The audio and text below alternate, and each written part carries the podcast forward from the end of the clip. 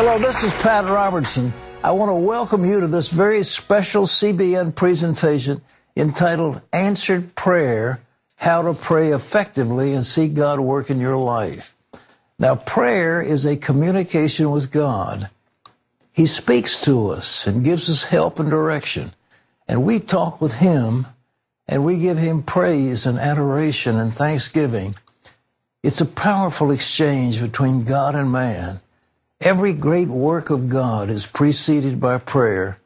And today we're going to answer many of your questions about how to have effective prayer. And we have some incredible stories of people who have seen their prayers answered. And we share some of the lessons that I've learned along the way about prayer.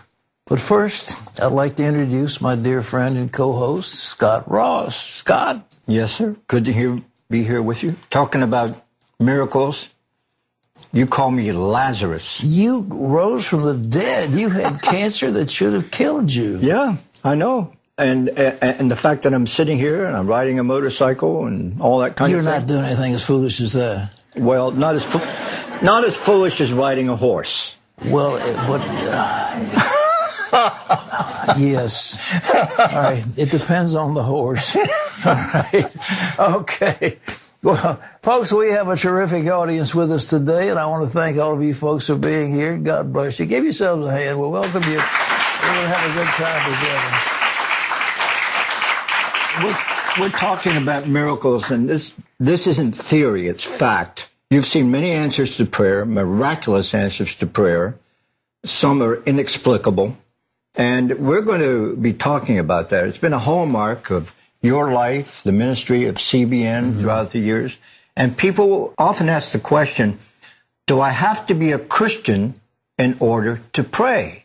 And wasn't there a time in your own life when you thought about entering the ministry before you really knew the Lord? I don't know how you do that. Well, I, I felt I had a call to serve God. I was, uh, you know, living uh, in uh, New York. I was in business and trying to make a few bucks on Wall Street and so forth.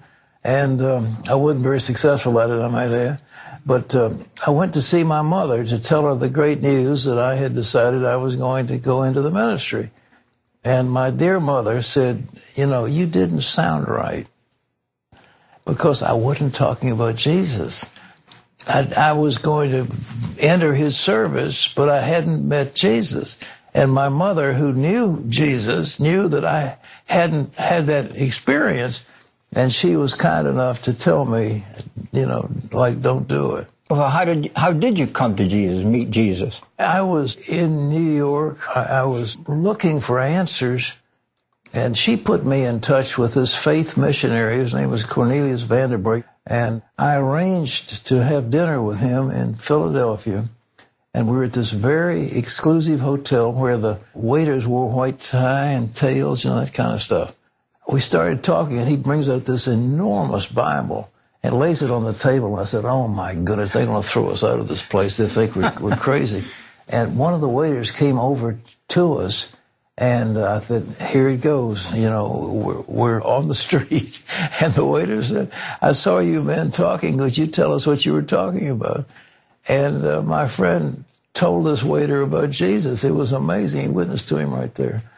Well, later he said, well, tell me what your story is. And I began to tell him. And then he said at the end, said, Pat, any uh, Mohammedan could have told me the same thing you did. Isn't there something more? And that was the moment that I said, yes, I believe that Jesus Christ died for the sins of the world and for my sins too. And it was like a voice in my mind that said, if you confess with your mouth the Lord Jesus and believe in your heart that God has raised from the dead, you'll be saved. And I knew at that moment that was it. I had confessed Jesus. Uh, and my life was transformed at that, at that moment. And he was pulling a confession out of me. He didn't go through the plan of salvation or that stuff. He just said, there's got to be something more. You're, you're talking like a Muslim. Did you tell your mother? Uh, yeah, I told my mother. It made a difference. She, she, she, she knew and she prayed for me. She was a prayer warrior, marvelous. And she prayed prayed for you all those years when you were wandering in the oh, oh wilderness. I tell you, when I was in college, I'd come home, you know, three, two or three o'clock in the morning, breathing alcohol, and my dear mother would be there. She put up with more junk from me. It's amazing. She really did. Good for mom. Yeah. That was the beginning of Pat Robertson's amazing journey.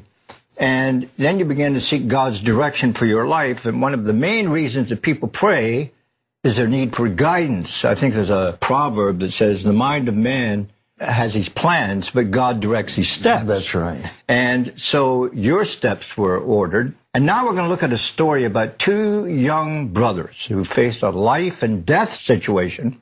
Their lives had changed in an instant. They needed God's direction and they needed it now. All of a sudden, everything starts to let go. The ledge and everything. By this time, I, you know, had lost my sight of Matt. And the cloud of snow was so big I couldn't see my hand in front of my face, thinking he's dead there's no way I'm ever going to find him. Michael Walsh and his younger brother Matt thought they had found the perfect spot for backcountry snowboarding in Wyoming. The mountain bowl had an overhanging snowdrift and deep powder. They parked Michael's truck and climbed to the steepest point, never thinking about avalanche danger. It's kind of just a cliff, basically, a snow cliff that builds up with all the wind. And as it blows, it just kind of curls and curls and curls and just builds up a big ledge. Well, we were sitting right on the edge of it. The original plan was we were both going to go down at the same time. I don't know why I changed the plan. He was already strapped in, and I had one binding strapped in at this time. And I uh, looked over at him, and I was like, "Hey, Matt, what are you waiting for?" His brother Matt jumped off the ledge and hit the slope below, triggering a massive avalanche. All I hear is pop, pop, pop. The whole bowl lets go. And it sounds like a freight train running right over me. Matt slid hundreds of feet down the mountain, caught in the avalanche. The wall of snow behind him hit hard, burying him under three feet of heavy packed snow. Michael looked on helplessly. As soon as the snow clears, see no sign of him. Nothing. There's just rocks and sagebrush and dirt kicked, ripped up out of the ground on top of the snow. To see him disappear like that, and I couldn't stop it, that was very hard. Michael had a decision to make run to his truck to call search and rescue, or try and find his brother on his own. If I went and looked first, there was no way I was getting back up that hill by myself to call search and rescue again. And uh, so I just cried out to God, said, God, what do I do? And I heard him just as loud as you're talking to me, you know, go find your brother. I never heard God speak to me like that before, and that was, it rocked me. He ran down the hill, frantically calling his brother's name. As soon as I get onto the slide area where it all settled, it's just destruction. And no sign. I'm looking for a hat, a tip of his board, a hand, something sticking out of the snow. Nothing. And then I start to second guess myself. You know, was that really God telling me to go find my brother? I just I realized there's no way I was going to find him. And there's nothing, no sign of him. And then I finally came to a point, and I just kind of like gave up. Man, it sounds terrible to give up, but I mean, there's nothing to see. I couldn't see him. I couldn't see any sign of him. Matt lay buried deep in the heavy snow, unable to move, running out of air and hope. Right when I realized that I was buried, um, and there was no there was no way I was moving my body, I, I was certain I was going to die. I, at that point, I had given up on um, trying to get out. I knew I was going to die. But as he lay there praying, he says he felt God's presence with him. The peace I felt in that moment was was amazing. Um, it was, it was I, I, would say it, it, was him with me in the moment. Um, so I, I, was ready. I, I knew where I was going. I wasn't scared. He heard God speak to him and remind him of a prophecy given to Matt's mother when she nearly miscarried him as a baby. That the baby would not die but live, and God would do great things through his life. When he spoke to me, I had hope. It was like, okay, this isn't it. You know, he's going to rescue me from this. He's going to save me. Um, it's not going to stop here. You know, he's, he's still got a plan for my life and a purpose for my life. Matt says hope propelled him to action. He had an air pocket near his face and he was able to dig one arm towards the surface. Meanwhile, Michael stood directly above him, unaware of his location. Pretty much about to fall to my knees and just lose all hope in it. So I just yell one more time, Matt! It, like the wind's blowing 60 miles an hour. So when you're wearing a hood and a hat, you can't hear very well. Everything goes dead silent. I just hear, Mike, I'm fine. There's no way I should have heard him in that with how hard the wind was blowing. Well, I turn and I take a step back, I look under my left foot right before I sat down. I see a hole about the size of a baseball in the snow. And I start digging frantically. Well, I dug about two feet, and that is, I'm like, I was crazy, you know. That wasn't really him. And I just kept digging, kept digging, and dug another foot. And I could see the Oakley symbol on his jacket that I just bought him like a week before that. And I dug to his face, and I could see his face that he was still alive and okay. I started crying like a baby. I was just, I mean, I was so happy, but so scared all at the same time. He spent the next half hour digging Matt out of what could have been a snowy grave. They say it was only by God's grace that they made it out alive. He led me right to the spot where Matt was. I mean, I didn't know where he was. I had no idea which direction he was, which the way it swept him, you know. And lead me dead center on top of him, And that's not coincidence. Everything was just fell into place just perfect. God met me there and was standing there and held my hand all the way down that and kept me safe and him safe. I think I survived because God has a bigger plan for my life. You know, he yeah, he has big things in, in store for me, um, and I don't think that he was going to let that be foiled by an avalanche. I think that he, he wasn't it wasn't his will. I'm definitely very thankful, you know, that God would that God would rescue me from this, that He would work it out in a way that that we both come out okay. Definitely the scariest thing I've ever had happen to me in my life. I mean, watching my best friend and thinking he's dead. There's no way I'm ever going to find him. And then, you know, having the Lord just meet me there on that hill and be there with me the whole time. He was there. And he hears your prayers and in your time of need. Matt Walsh was seeking a literal direction from God. It was a, a press situation, to say the least. And his brother was going to die. And many people seek direction, all kinds of issues in their lives, maybe not as dramatic as that. But you had many dramatic events transpire in your mm-hmm. life. They still do. Yeah. In your book, and Shout It from the Housetops, you tell a story about getting away with God and a, a, a Classon Avenue Presbyterian Church. Where was that? That was uh, in Bedford Stuyvesant in Brooklyn. You know, it's one of the toughest slums in America in, in the time when I was there. And I was trying to find out what to do next. I uh, took several cans of fruit juice and a sleeping bag and went to this old church. And uh, I set myself to pray and ask the Lord's direction. He uh, made it clear what I should do next and gave me a scripture actually uh, that was so clear, you know, go tell the things, the good things the Lord has done for you. At this time, he also gave me one of the sweetest verses in the whole Bible. As I, I believe it was Jeremiah chapter 2, which says, You shall not take a wife or have children in this place. And I was so glad to get out of there. I didn't know what to do. I thought he wanted me to, to spend my life there. And uh, I told my wife, I said, look, we, we're leaving this place. Let's, you know, pack up and leave. And uh, we drove to my home in Virginia, and that's where the Lord contacted me about a television station. But um, uh, he he said it's time to leave, and I said, yes, sir. I'm glad. It's interesting because uh, New York was a major turning point for my life too. Yeah. So God speaks to people in New York maybe in different ways than He does in the rest of the world. well, Scott, when you know here, if I had prayed in Virginia yes. as hard as I prayed in New York, the heavens would have opened and huge, you know, blessings would have flowed. It's a tough city. Yeah, it is. And you mentioned too fasting. Is that an integral part of praying? Is it necessary to fast to get answers? Well, it, you know, the Bible says, I afflicted my soul with fasting. Uh, I don't think it gives you uh, uh, some special uh, favor with God because you're starving yourself. That doesn't make any sense. But what it does, it heightens your your sensibilities. You know, it makes you stronger. You know, Jesus fasted for all that time when he encountered the devil, and you think, well, that made him weak. It didn't. It made him stronger. You know, you're closer to God.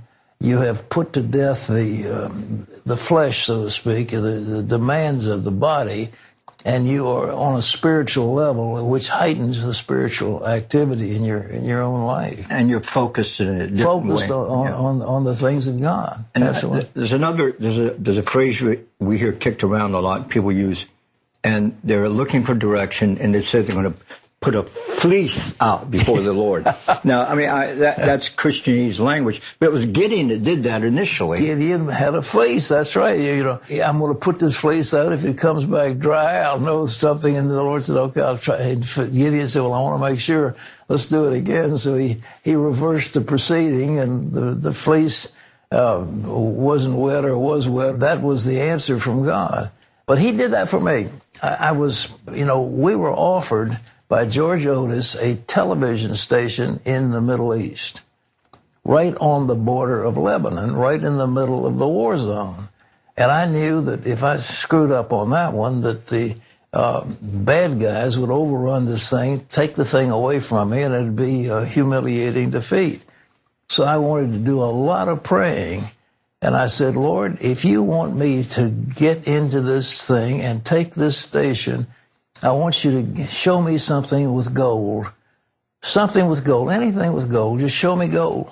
Okay? Gold. Gold. Okay. Gold. so I was told my secretary, I said, now look, if something comes in of gold, uh, you let me know about it.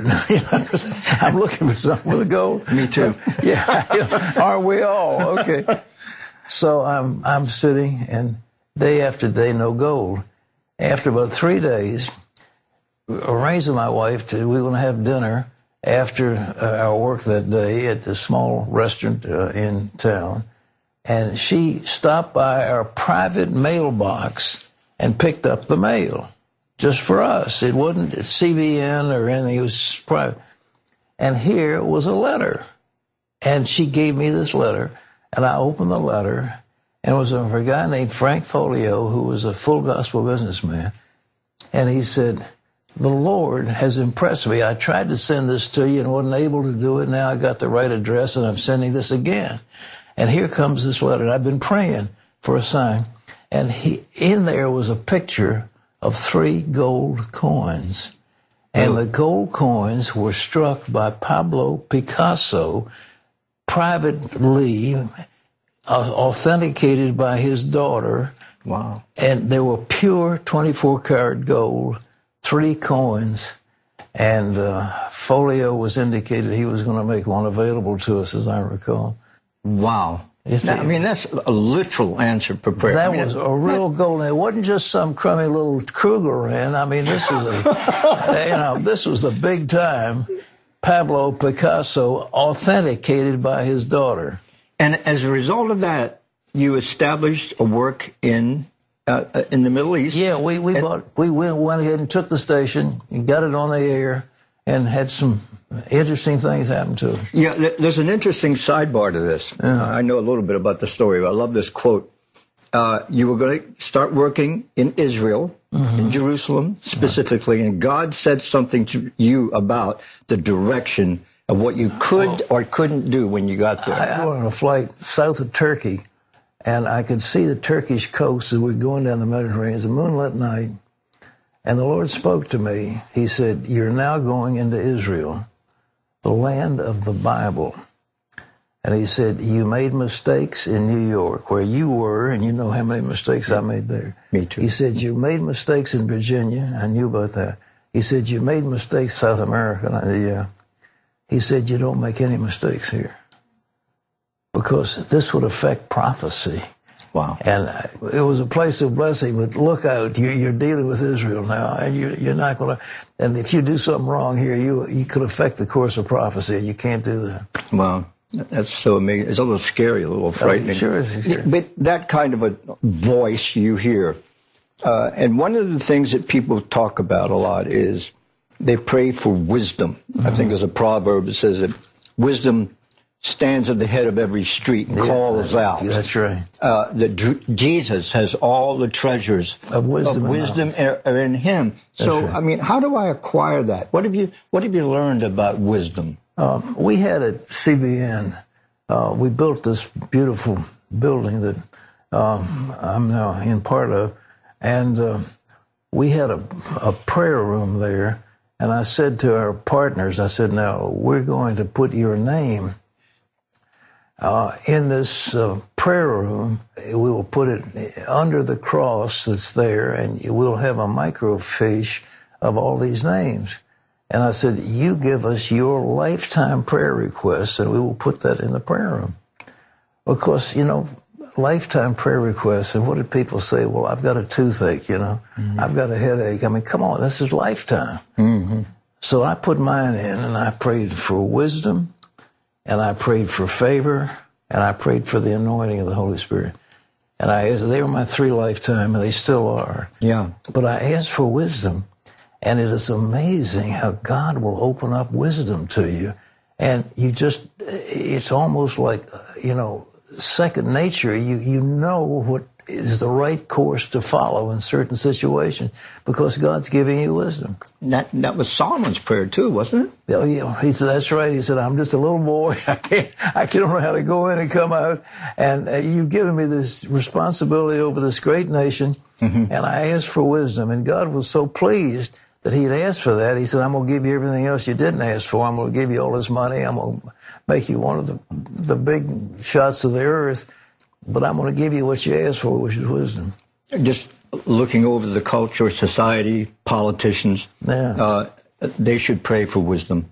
God is the source of wisdom. He He knows everything. He knows the end from the beginning. Yeah. He knows everything. And if we just listen to Him, He has a plan, and He has a plan, Scott, for every one of us. He has a plan for you, a plan for me, a plan for the people in this audience, uh, everybody. And if we just will listen to Him, He will say, this is the way walk in, and I'm going to show you my pattern for you. I've got it all planned out before the foundation of the earth.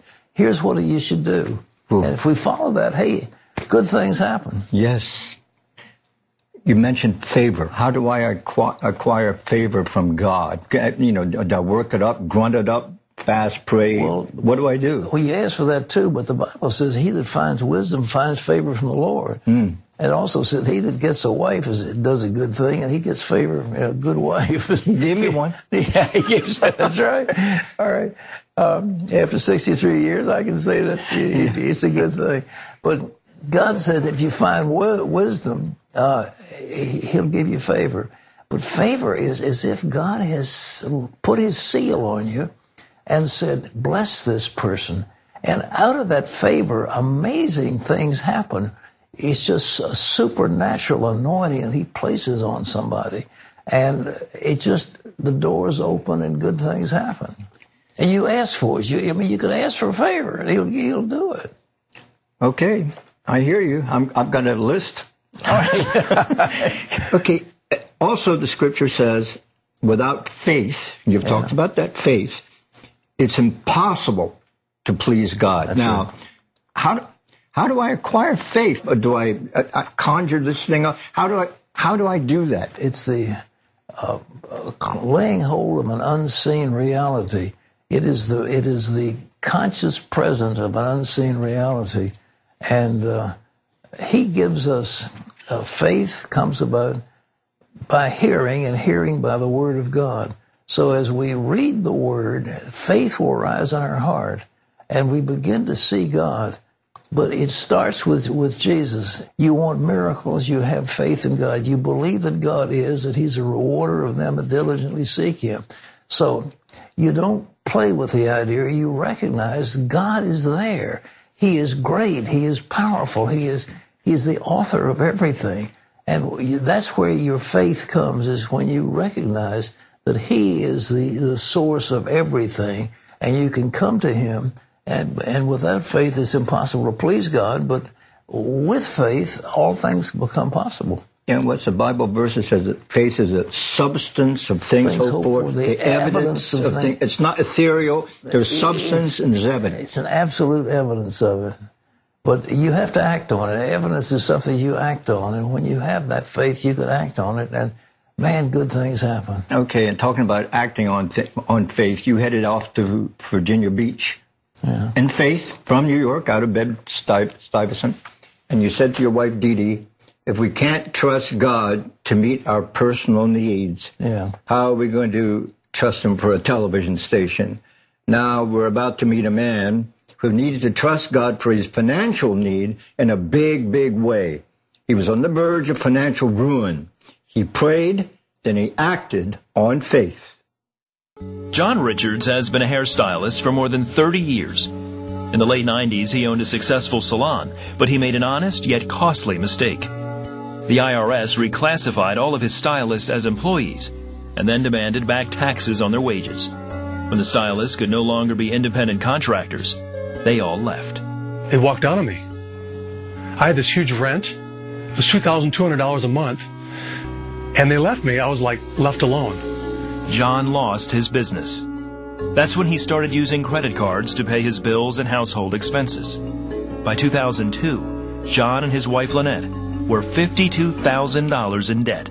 At that point, it was the lowest we had been. And, and, I always knew God always takes care of us. So I, I, I always had that assurance, but it was tough. John and Lynette had been CBN partners since 1983. Even though money was tight, they kept giving to the 700 Club. That was one thing that Lynette really wanted to make sure we kept doing. Keep tithing. We have to honor God. We have to honor God no matter what. And in 2002, I started asking God for a financial miracle. And so I, every day, every morning, I prayed, God, I need a miracle. God, I need a miracle. One afternoon, while watching the 700 Club, John and Lynette joined Pat and Gordon as they prayed. And Pat got done praying, and nothing happened. And I just kind of shrugged my shoulders and looked down and went, okay, Lord, I'm. And then something really interesting happened. There's four seconds left of the program, and Gordon said, Excuse me, Dad. There's someone named John, and you're praying for a financial miracle. God's heard your prayer. He's going to give you that. What?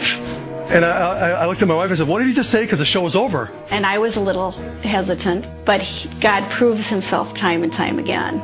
Several months later, their financial miracle began to unfold. John went by his old salon and noticed that it was still empty. He immediately called his former landlord. So he came back with this number of, uh, of a less than a third what I was paying for before. I said, Cliff, just check that out. That seemed to be too good to be true. So he called me the next day. He goes, Well, it's, it's not right. It's $600 a month. I said, I'll take it. So that was the beginning of my financial miracle. The first two years, I doubled what I took in the year before. And in 2005, we paid off all of our debt. And in 2006, my business really started taking off. One year, I believe it was 2007, I took in just shy of $400,000 in my business. Then in 2008, the stock market took a dive. Most of John's clients paid top dollar for hair extensions, but when the economy tanked, many of them disappeared, and he was facing the possibility of losing his salon again. We need another moment, we need another miracle. So we prayed, and that's when we decided to jump to a founders club. It's like, Lord, your word says to give, and the measure that you give is the measure you'll be receiving. So we did that. The next day, we jumped to a Founders Club. My business started doing better, but something really amazing happened in 2012. It was February that this girl showed up. Her name is Becky, and she wanted extensions, but nobody could do her hair. I'm one of two people that can do hair extensions after chemo on one inch of hair. And this is so God that God would do something like this. Only God could do I never saw this coming. A local news station covered Becky's transformation it was posted on YouTube and Facebook. And that thing went viral. I have people coming in from Peru, Belgium, Australia, Philippines. John is already booking appointments for next year, and he and Lynette continue to support the ministries of CBN. It's not that God needs our money. It's because we're obedient to His word. And out of sacrifice, God uses that. And so we are to help others and we are to give selflessly. And it's a joy to give. You want to go on a ride of a lifetime? Give. I can't explain it. I don't know how he does it, but it's God's, it's God's rule. Given it shall be given to you. Talking about uh, money and the need for finances, is it okay to, to go to God and say, I need money to pay my rent or to buy groceries or whatever it is? Is it okay uh, to ask God for money? Well, it's okay to do it.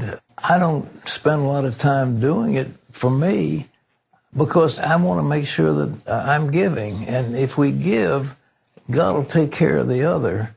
I'll give you an example. I was at Oral Roberts University years ago, and I was put on a committee, and they were asking, they wanted to build tennis courts. You know, I hear I'm living on nothing, and I, they're asking. So I pledged a thousand bucks. I didn't have any money. I pledged a thousand. Well, lo and behold, uh, a few days after that, I got an unexpected source, another thousand. Then I got another, and then I got another. So I got 3,000 for my pledge of 1,000. Okay. So I, I was driving along, and I hadn't asked anything, and I was literally driving along, and God spoke to me, and He said, Why don't you ask me for something? And I said, Well, I don't think I need anything. He said, Well, ask me. I said, Okay. I'd like a thousand dollars.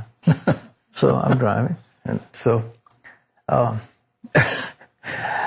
within a day or two that the bill came in from an orthodontist, one of my children needed braces, a thousand bucks. And it was already taken care of by the Lord, so he sent a thousand, extra thousand for me. And um, it, it, was just amazing where he said, Would you ask? The first time I, I, I was really asking because I don't need to ask. I, I need to, you know, check out my finances and make sure I've given enough. And if I've given enough, I don't have to worry about him giving me money because, uh, you know, given it'll be given unto you, pressed down, running over, will God heap into your bosom. So, um, but you can ask. I, I have asked very hard. I, I, was doing one deal. I, I was desperate on. I mean, I really was desperate, and I was up in the mountains of Virginia, and I was walking along, and I said, God, I, have got to have something. I've got to have this. I've got to have it. And okay, and he gave me what I needed, and it was a rather substantial deal. I mean, it wasn't just a little piddly thing; it was a big one, and. Um, the Lord supplied. So yes, you can ask, and you can ask largely. Of course, you know the story uh, about the Texan and the beggar in St. Patrick's Cathedral. No. Well, the Texan was praying, and this guy was up there just crying out to God. And the Texan walked up to him and he said, What are you praying for? And the man said, He said, I'm praying for $200. He said, I'm just desperately poor and I've got to have $200. And the Texan reached into his pocket, took out $200 bills, and he said, Here, don't bother the Lord. He's working on a big deal for me. so, uh, he's, he concerns himself with the little things and the big things. Wow. You mentioned giving money when you didn't have it, really. Yeah. Uh, and and I've heard you talk about tithing. How important is that to receiving? Well, th- this is I call anticipatory tithing, and people really like that. The idea that you anticipate the kind of money you're looking for, and you give up to that level. So if you want a million dollars, you'd give a hundred thousand. If you want a hundred thousand, you give ten thousand. Uh, if you want ten, you'd give one. The idea is, but what is a tithe? The tithe is a tenth but that is minimal for a Christian, absolute minimal. Um, you know, you give as unto the Lord, and you give gifts and you give offerings. But in the Old Testament, there were three tithes, you know, at least. Uh, you know, so uh, ten percent is is just the barest minimal. But I, am I'm, I'm amazed at Jacob. You remember Jacob who talked to the Lord? He woke up and he said, "Okay, God, uh, you take care of me. You bring me back safely and you prosper me. And when, when I get through, I'll give you 10% of it back. And you think, oh, aren't you generous? Mm-hmm. You know? Yeah. But that's what we think about. God will prosper us beyond measure, but the tenth is a minimal, Scott, in my opinion. I don't want to get too technical, but your tithes on your gross or on your net? I was in a meeting with James Baker when he was Secretary of the Treasury, and he was talking to several of us church people, and he said, uh, "What do you think about the the money?" He said, "Should it be on the gross or the net?" And uh, I said, "Well, I think it ought to be on the gross." And he said, "Well, President Reagan feels the same way." I thought, "Well, that's nice." but uh, look, you give us unto the Lord, and uh, whatever is, is in your heart, that's what you do. It's not we don't live in a, in a whole bunch of rules and regulations. Mm-hmm. If we're going to serve God, it's in our spirit. And some people could give, I mean, the, the government allows you to give 50% of your money and, and, and deduct it. So, you know, why not take advantage of some of these things? I mean, it, it depends on, you know, your station in life, what your needs are, what, what the demands of your life are. Uh, and the Lord, the Bible says, loves a cheerful giver. Yeah. Okay. Yeah. Uh, you mentioned a, a, few moments ago about really getting hold of God. I need this now. Uh, that's your time. Then God has His time. Yeah. Why does He? It seem like sometimes He doesn't answer when you ask? It, it's it's it's prolonged. It was, where are you, Lord? What's happening here? Well, God's not going to bless disobedience. If I'm in a state of disobedience where I'm I'm beating up my fellow man and not keeping God's laws, then and I'm asking for stuff, He's not going to give me an answer because it'll it will confirm me in my disobedience. So He's not going to do that. But when we our hearts are right with Him, He's waiting for a time which would be appropriate. Sometimes it would hurt somebody if you're praying for a lot of money and you get money. You know, these people who win the lottery, they, their lives are in shambles. They have all kinds of problems they didn't dream were possible. So instead of it being a blessing, this is a curse. And God will uh, withhold things that would be a curse. He knows what we need. And, but he's not going to get there ahead of time. Everything in his time and in his order. So that's why I haven't won the lottery? God loves you too much to let you win the lottery, I, okay. I, I married a woman who was uh, famous with a group yes. called the Ronettes. And I all, often say I married her for fame and fortune. Yeah. I got the fame, no, no fortune. fortune. Well, you, you got half of it. Sometimes God uses a crisis of faith in our lives. He did for Zach Short. Zach was, get this, electrocuted as 12,000 volts burned through his body. His wife was told to say goodbye. Instead, she prayed. The soybean harvest was going as expected for Zach Short and his crew. Until a call came over the radio that a combine had started smoking. When Zach arrived, he went to climb on the combine to investigate, but no one realized it had come in contact with a low-hanging power line. 12,000 volts of electricity shot through Zach's body. With Zach's hand still gripping the ladder, the crew used a plastic shovel to pry him free and called 911. EMS Shane Pearson responded to the call. The biggest thing I noticed right off the bat was his feet. His work boots had just kind of been blown open. He was in a very critical condition at that point. Zach was transported to the nearest hospital. At the time, his wife Jody was at home with their one year old daughter, Brinley. I got a phone call that Zach had been in an accident, and my first question was, Is he alive? Because I had no idea how bad the accident was. And it was his mom on the phone, and she said she didn't know. Jody rushed to the hospital with Zach's parents. When you get to the hospital and you can just smell burnt flesh everywhere, it's pretty bad. Knew how bad it was. They told us that he was going to be flown to a different hospital. And that's when it really hit, hit us that this is this is not good. Zach was life flighted to Via Christi Hospital in Wichita, Kansas, and admitted into their burn center. Dr. Robert Bingaman was the attending physician. He had some of the deepest uh, electrical injuries I had ever seen. Both of his lower extremities were uh, severely burned. Uh, actually, uh, areas on his feet and ankles were charred. The chances of living were no better than 50 50. Doctors put Zach into a medically induced coma and worked around the clock to treat his burns. They were able to stabilize him, but he was in critical condition. Jody prayed and spread the word over social media farmers that live around here would stop their farm equipment every day at um, 10 and 4 and pray for Zach.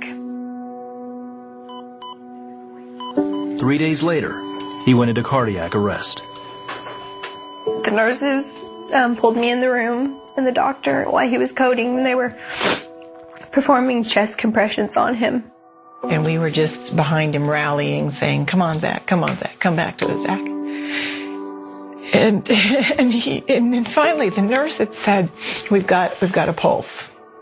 But as quickly as Zach's heart recovered, his kidneys began shutting down and his lungs started filling with fluid.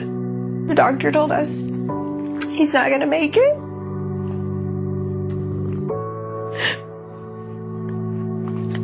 He basically told us to tell him goodbye.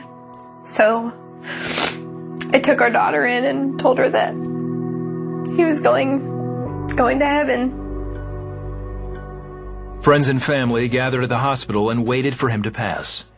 They soon realized God was still at work.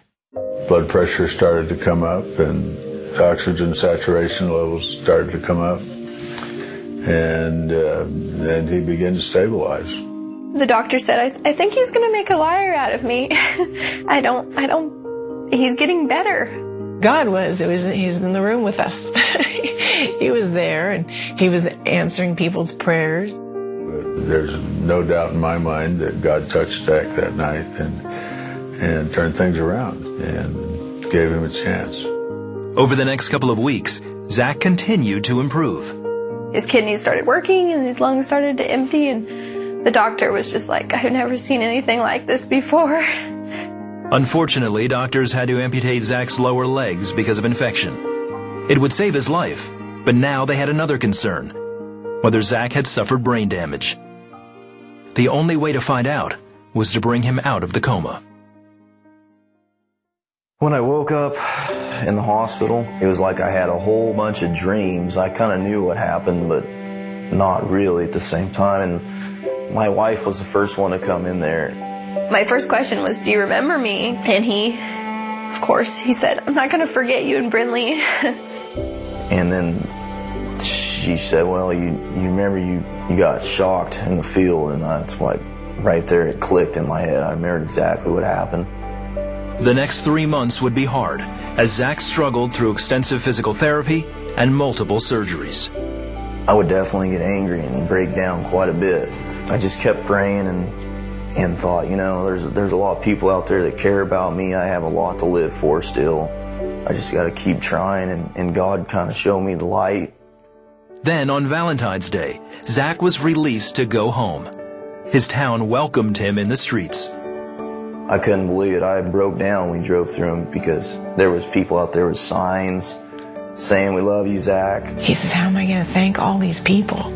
And I says, "You know, from what I can see, they want to thank you because you brought them back to their faith.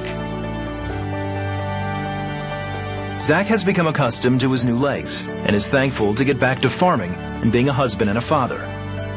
In fact, he and Jody are expecting their second child, a boy. If it wasn't for all the prayers, God wouldn't have heard that we needed a miracle, many, many miracles, and we wouldn't have received the miracle that we got. You looked at what the doctor's reports were and how bad my injuries were, uh, there's nothing that explains my recovery, but, you know, God watching over me. It seems there are things that happen to us sometimes that are inexplicable. Have you ever been in a situation similar to that where you were really, really pressed with your family? Uh, major issues, you were helpless, and you cried out to God. Well, it was one time when I was just starting out, and uh, I was in seminary, and my oldest son, he was just a little fella, um, had this fever. He was burning with fever, and he he was beginning convulsions. And I thought, you know, if he keeps that up, he's going to have brain damage. And I began to cry out to God. I didn't know what to do. This child could be permanently brain damaged. His fever was so bad. Uh, he was his eyes were rolled back in his head, and he was unconscious. It was serious. So I was on my knees and I was just crying out to God, God, please heal him, please heal him, please heal him, please, please heal him. And the Lord suddenly gave me a little revelation of the difference between me and him. And he said, Look, you think you love this boy, and I love him a thousand times more than you do. Mm. And you don't have to talk me into doing something good for him. I'll do something good for him. And at that moment, instead of holding on to my problem, I released that problem to the Lord. And I said, All right, God, I offer him up to you. And I consciously lifted him up uh, in prayer. And uh, at that moment, the love of God just enfolded him. And he was, the power of God touched him, and the fever broke just like that. Wow. And uh, later on, you know, he got up and went to the bathroom. He was, the next morning, he was fine. Uh, but uh, I, I, I, released it to God and, and, into His love, and I realized that that you know we think we're so special And our love is so imperfect and he is so wonderful and he loves us so much and we can trust his love. Yeah. And it, it, seems that ties back to what you said earlier too about finances. This is yeah. not just finance. Give and it's given unto you. You gave your son. That's right. And he gave life right back. back. Right back. Better than ever. When this guy, Zach, was dying, there's a community of farmers around and they stopped in their field every mm-hmm. day, mm-hmm. And, and they prayed together. I mean, there's a whole community of people, people all over the place. they did that for me. What is that principle that comes from group praying, people praying together, not just you on your own? The Bible makes it clear that if two of you agree on earth as touching anything they will ask, it will be done for them uh, by my Father which is in heaven. So we are not little uh, units all by ourselves we have a community and the community in the presence of the Lord, many people gathering together where uh, you gather together in my name, there I am in the midst of mm-hmm. them. And the, the, Lord himself is in the midst of his people when they pray and they, they pray together. There's just something about un- union and harmony that brings forth the, the power of God. And you do that continually on the 700 Club. Constantly. Throughout the world. And Scott, we see so many miracles. I mean, we, I'm talking about, about a hundred million prayer requests and, but everybody praying, we're all praying together. Uh, and they can do that now as, as they're watching this as well.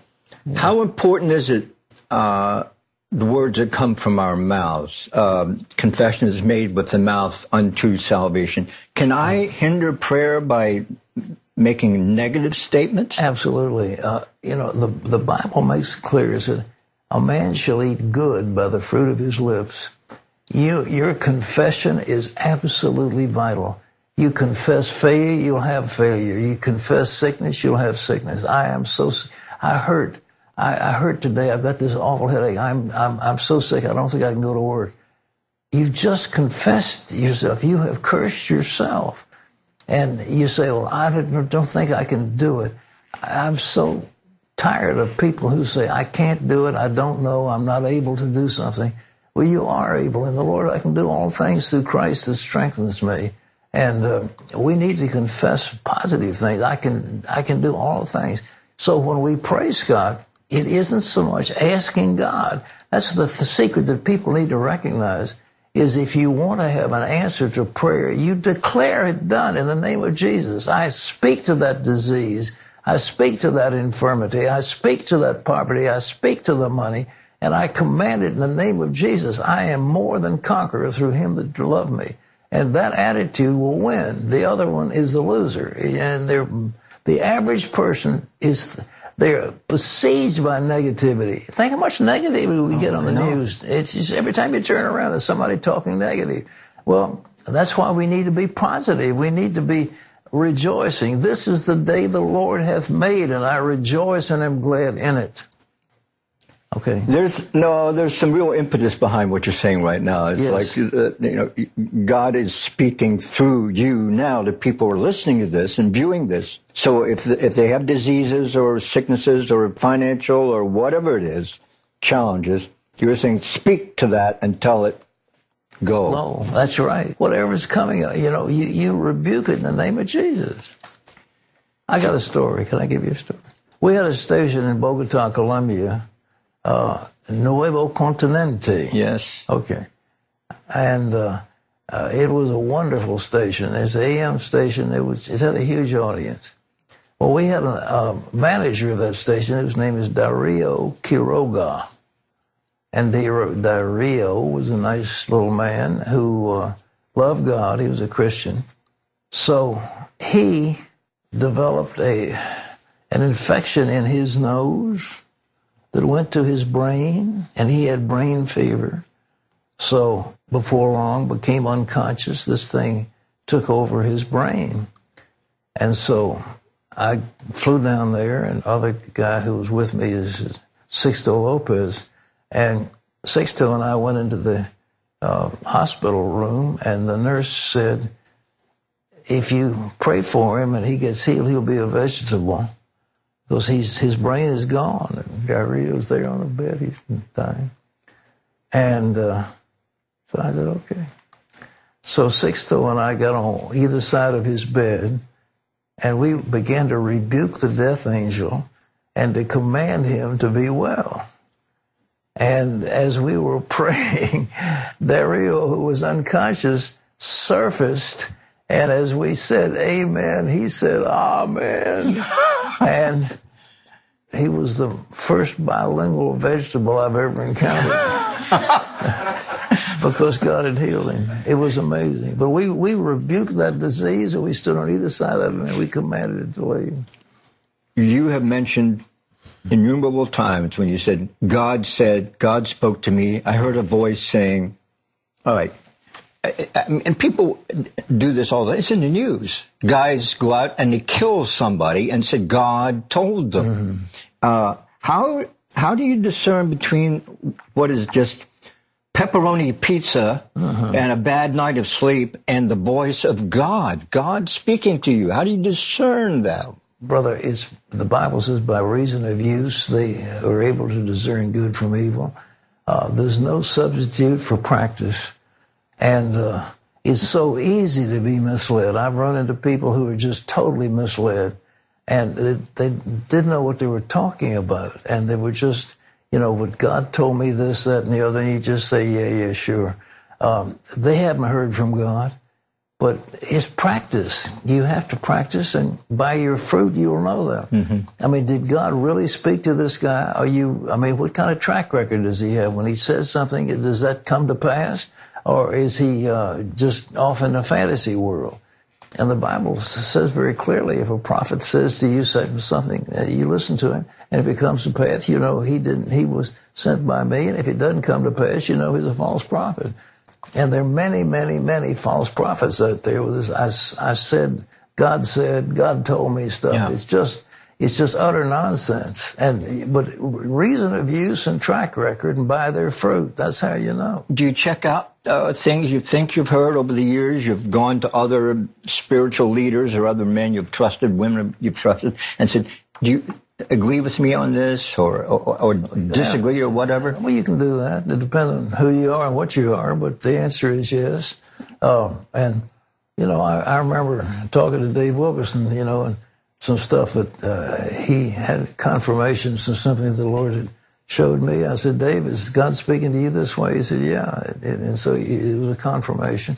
Um, but you have to be in the same level in, a sense of experience mm-hmm.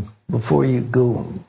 You don't normally take your dreams and visions and your hopes and just expose them out to everybody. Because, you know, the, remember what the Bible says about casting your pearls before mm-hmm. swine. Um, you know, people will, will, they'll turn and rend you if you got, you have to be so careful speaking the, the secrets of God out into the public. Mm. Good advice. Mm-hmm. Uh, you've mentioned this in some ways in, in this this session, but what other things hinder our prayers? Number one, absolutely faith killer. When you stand praying, if you have aught against any, forgive, that your heavenly Father will forgive you. But on the other hand, if you hate somebody, and you hold grudge against him, then you have not forgiven. And you are not, you know, the Lord's Prayer, forgive us our trespasses as we forgive those who trespass mm-hmm. against us. That's a key part of Christianity. And people don't realize that. They think they can harbor a grudge against somebody else. But you know, when you get to the point where you can forgive people and you can, uh, can absorb minor slights and, and injuries and without holding a grudge. When you stand praying, if you have aught against any, forgive that your heavenly Father might forgive you. That is the absolute key to, to successful praying. And if you do not uh, share that, if you can't uh, forgive, you know, I've gotten to the point where I literally I can't hold a grudge. I mean, I just can't do it. Sometimes I'd like to, maybe, but I can't do it. Yeah. I just can't do it. And uh, because I would much rather have God forgive me and give me an answer to my prayer than holding a grudge against somebody else who doesn't care what I think one way or the other. Well, I, I know throughout the years, knowing a little bit about you and being around, uh, you had some pretty vicious attacks against you in the press. Mm-hmm. Forgive the press, forgive the press. Um, and, and all the other people that have come against you over the years. Um, how did you come to that place where you can literally forgive people who had really done you in? Well, the Bible says, uh, vengeance is mine, I will repay, saith the Lord. I want to tell you a story. It's kind of interesting. I've had some business relations, and in one, I made available a letter of credit. I endorsed a letter of credit to back up this particular um, business proposition. And uh, when it was over, you know, the, the deal was over and we didn't need the letter of credit, but the man who got the letter of credit wouldn't let it go. And so the, the bank held it open. So it was too complicated to go into. But when it was all finished, I said, I don't owe any more money on this. I have, the reason for this letter of credit is over. I, I do not owe anything on this company and it's over. But the bank decided they wanted to sue me for the full letter of credit, the entire thing. And uh, so it was a big, big bank. They went after me, and I, I said, Look, guys, I mean, I want to get this thing settled amicably. Let's put it aside. No, we're going to take it to court. And so, so anyhow, it was, it was a hard thing. And the, the lawyer said some unkind things. Finally, I, I had to pay up so that's what this big bank did to me. And I warned them. I said, you know, the Bible says, touch not mine anointed and do my prophets no harm. So I mean, just keep that in mind. you, know, you know what the what the the Treasury did to that bank? No. They hit them with a one billion dollar fine. Whoa. So the Lord will look after His people. We don't have to fight. Vengeance is mine, saith the Lord, and you know I will repay. And He when He does heaven help somebody who's going after his people. So mm. I don't have to hurt somebody. I don't have to fight somebody. I, I let the Lord to take care of that. And I, my job is to get the gospel out and help people. And loving your enemy. well, you do. You love your enemy. You leave them alone. I mean, but that, but that, that's a, a faith killer. You know, when you have aught against any, forgive that your heavenly mm. Father may forgive you. You want to be in that position of having your prayers answered I don't care who's done what, and I don't care how bad it's been, and I've had plenty of bad things done to me. The Lord will always vindicate his servants. How important is thanksgiving? Listen, I think, you know, praise for God for who he is and thanksgiving for what he's done. I, I remember some years ago, my wife and I didn't have much money, and uh, we were living in a, a house that was provided to us by a philanthropist.